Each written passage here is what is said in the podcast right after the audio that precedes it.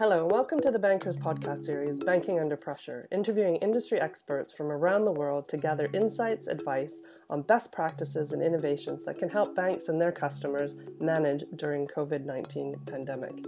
I'm Joy Macknight, managing editor of The Banker, and my guest this week is Chris Jameson, head of financial institutions sales for Europe, the Middle East, and Africa, global transaction services at Bank of America. Thanks so much for joining me, Chris.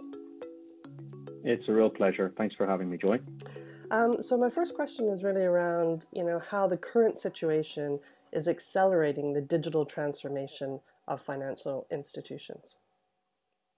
It's fair to say digital transformation was already very high on and almost at the top of agendas for financial institutions coming into this year. But it's been somewhat precipitated, one would say, by the current global health crisis. Uh, I mean, who would have thought that we would be spending our personal lives doing Zoom quizzes at home uh, when we entered this year. And, and that really has then, if we shift into the, the corporate and financial institution space, that digital imperative has also hit the industry. Um, and so the, the shift to digital has had to be rapid. In many different areas, um, uh, this has had an impact. I mean, very practically, uh, business continuity. So banks like ourselves have had to shift people into that business continuity uh, scenario. We, for example, have moved 180,000 people into a working from home environment. And so the digital demand of, of doing that at a very basic practical level is, is is significant. Engagement with counterparties, what we used to think was relatively straightforward, both from a calling and, and seeing each other, but also in terms of documentation. So, how do we onboard a client? Uh, how do we uh, authorize signatures that were previously wet? So, that shift to digital documentation, uh, documentation exchange online, um, digitized KYC refreshes because for the financial institutions industry, KYC does not go away, and therefore, you know that that digital engagement with counterparties has also had to to uh, expand rapidly.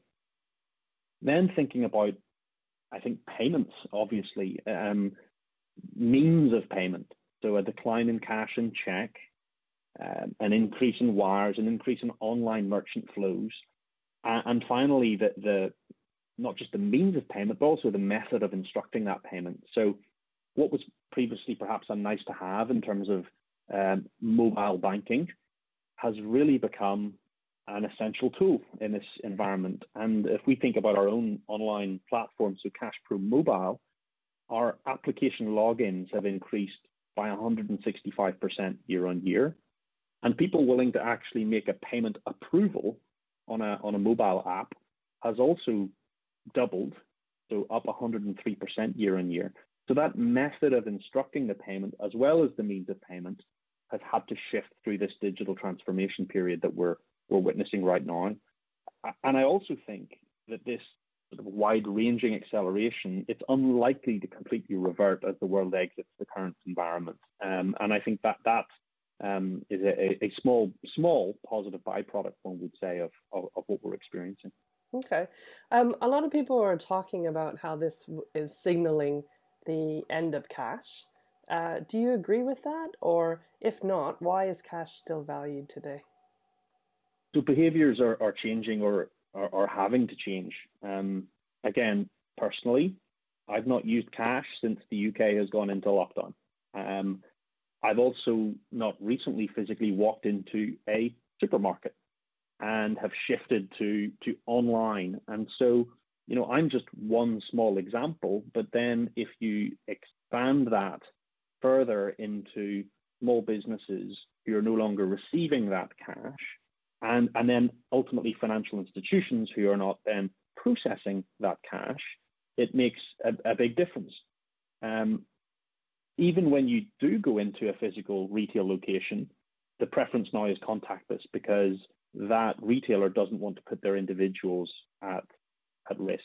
So whilst many economies had been pushing towards you know, sort of a, a largely cashless society previously, the likes of Scandinavia and China to a certain extent, this has really pushed other economies to, to go down that, that, that route. So I think as a means of payment, yes, this is going to precipitate the decline somewhat. Cash isn't only uh, a means of payment; uh, it's it's also a security.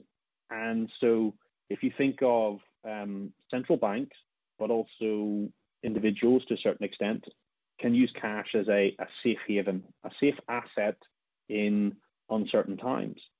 And at Bank of America, we've got quite a significant global wholesale banknotes business. And during during March of this year, we saw significant growth from certain governments that were looking to buy dollars, for example, as a safe haven, moving towards a safety um, in, in, in cash. So, as a means of payment, I think yes, this will not signal the end, but a significant decline. But there's still value in cash by certain elements of the economy, which uh, which we will need to continue to support.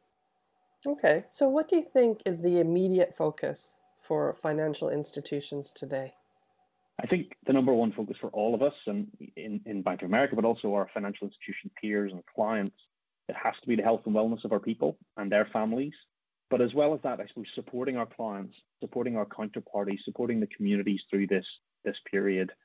And and small pieces of stability or certainty are important. So as we think about the, the individuals that I work with at Bank of America, the fact that you know, we as an institution have come out and said there will be no COVID related layoffs in 2020. I think that little bit of certainty is is is really important, and that's also what what clients are looking for in terms of that stability um, and certainty. The second thing that um, that I think most financial institutions will be focused on right now is is engaging with governments as they roll out the very specific programs to help support the SMEs in their markets. Um, so again, Bank of America in the US, we were the first to go live with the online portal for the, the payment protection program. Um, and the demands on financial institutions are significant. You know, we saw about 280,000 applications worth $43 billion in value, which is a huge um, element that going into this year we were not thinking about or not considering and we've had to, and, and I think all financial institutions are are in a similar similar situation. I mentioned stability uh, earlier, and I think banks have, thankfully, over the past 10 years, been spending time building capital reserves. They've been refining their, their risk models to help protect their clients. Uh, and so stability continues to be front and center right now, considering balance sheet. And one important element of that balance sheet is liquidity.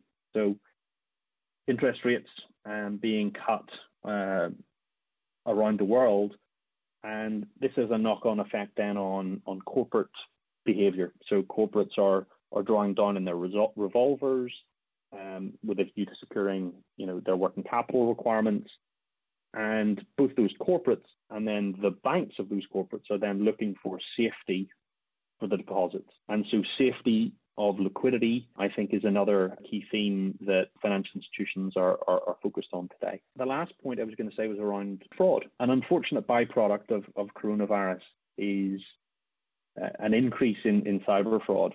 And, and so cybersecurity, I think, is another big focus for certainly for our clients, for, uh, for financial institutions, sharing of ideas across the industry, sharing of advisory insight with, with clients and correspondence is, is really important. Yeah, it seems to be a very hot topic, actually. I was going to also ask you when you're talking to your FI clients, you know, what practical advice can you give them?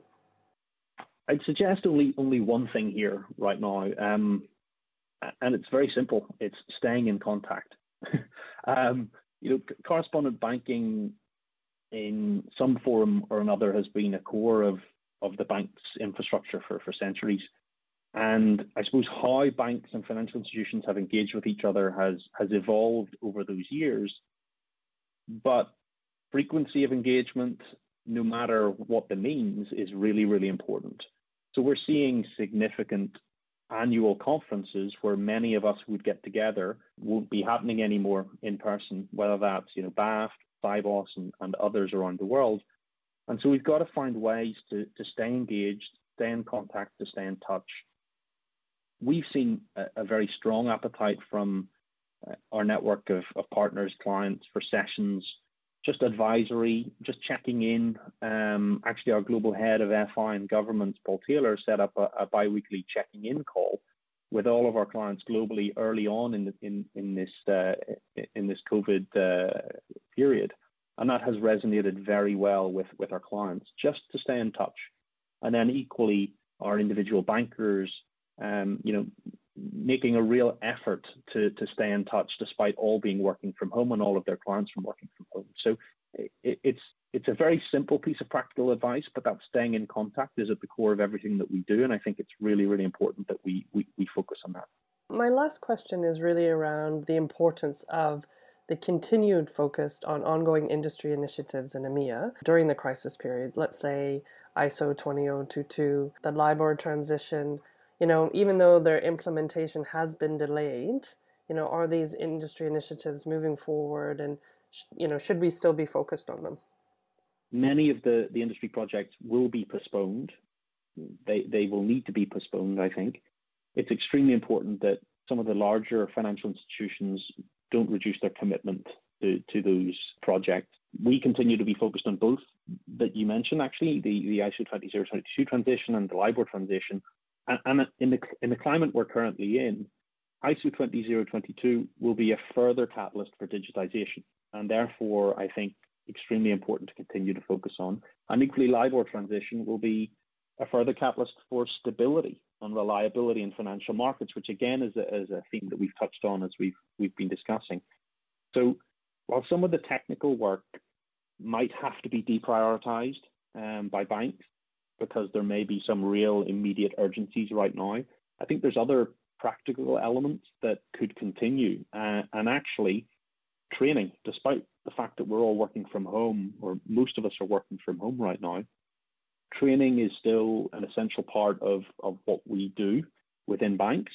And this could be a really good opportunity for our people to be educated and trained on those industry initiatives to understand what's happening, what's changing. And I think that that, that might be a, a, a good piece for banks to focus on right now is bringing all of our staff up to the level that they need to be in anticipation of the technical work continuing and the rollout of these and implementation of these industry initiatives uh, in the future. Excellent. Well, thank you so much for your insights, Chris. And thanks to our audience for listening. Keep up to date by subscribing to our weekly podcasts on iTunes, Spotify, and Acast, and follow our discussions at thebanker.com slash podcast.